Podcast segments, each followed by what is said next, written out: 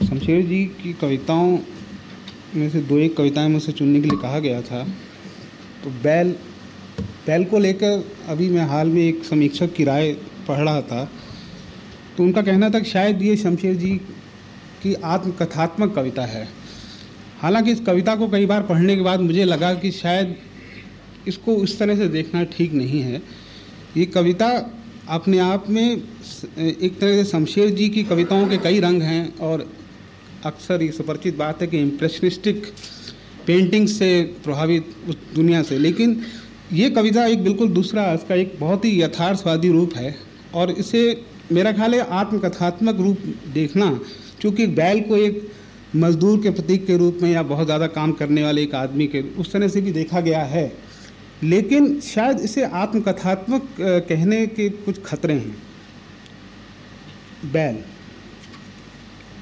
और इस कविता में काफ़ी पेंटिंग और म्यूज़िक जो कि जो शमशेर जी की सभी कविताओं में मिलती है। मैं वह गुट्ठल काली कड़ी कूब वाला बैल हूँ, जो अकेला धीरे धीरे छः मील खींच कर ले जाते हुए ठेले पर ऊपर तक लदा हुआ माल, स्टेशन से दूर गोदाम तक चुपचाप धीरे धीरे आँखें बाहर को निकली हुई।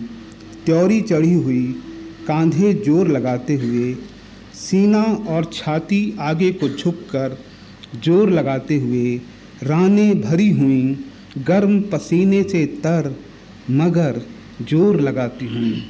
नथुने फूले हुए सांस और दम अपनी ज़ोर आजमाई में लगे हुए। क्यों और किसके लिए? अपनी शाम के, अपनी सुबह के बंधे हुए चारे के लिए। उससे मीठी, उससे नमकीन और प्यारी चीज़ दुनिया में और कोई है क्या?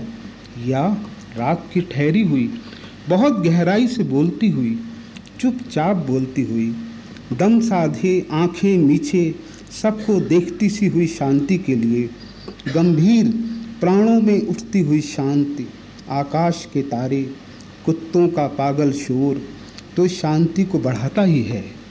पहरुओं की ठक ठक सीटियाँ और कहीं दूर किसी गाय के गले की घंटियाँ, कटड़ों और बच्चों की हवा में मासूम कच्ची सी खुशबू और घोड़ों का खोखले गर्व से और बिला किसी वजह बार बार टापे ज़मीन पर मारना, ये सब जो उस शांति को और ठोस और स्थायी सा बनाते हैं। मालिक के खराटे, मालकिन की बच्चों को थपकियाँ किसी बच्चे का रात में रो उठना, ये सब रात में कितना प्यारा लगता है। मुझे नहीं मालूम ये मेरे सपने का हिस्सा होता है। एक मीठी, जागती नींद का या जागरण का कोई अंतर नहीं। मुझे ये महसूस होता है कि ठेले को लगातार सारी आंतों और नसों के तनावों से खींचते हुए भी जैसे मैं सो जाता हूँ। वह गहरा लगातार श्रम, पुट्ठुओं को श्रथ कर देने वाला श्रम स्वयं मेरी नींद का कर्ज बन जाता है। मालिक पर तब जो मुझे गुस्सा आता है, उससे मेरा ज़ोर और बढ़ जाता है। मगर मुश्किल यह है कि मालिक मेरी नस नस को जानता और समझता है। वह मुझसे मेरी मूक भाषा में अच्छी तरह बात करता है। मुझे वे इस तरह निचोड़ता है जैसे खानी में एक एक बीज कसकर दबाकर पेरा जाता है। मेरे लहू की एक एक बूंद किसके लिए समर्पित होती है? ये तड़पन किसके लिए होता है? सुबह के अन्नदेव के लिए, शाम के अन्नदेव के लिए, जिसका नाम चारा है। ये एक मोटी और स्पष्ट बात है, गीत नहीं कि वह चारा है और मैं बेचारा। मेरा मालिक भी शायद एक अन्य दो टांगों पर खड़ा और मुँह वाला कपड़ा पहनने वाला बैल है।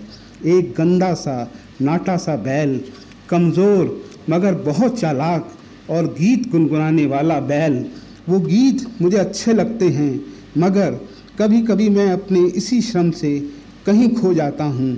कुछ पता नहीं चलता, ये सारी दुनिया मुझे बैल मालूम होती है। बाँ बाँ बाँ।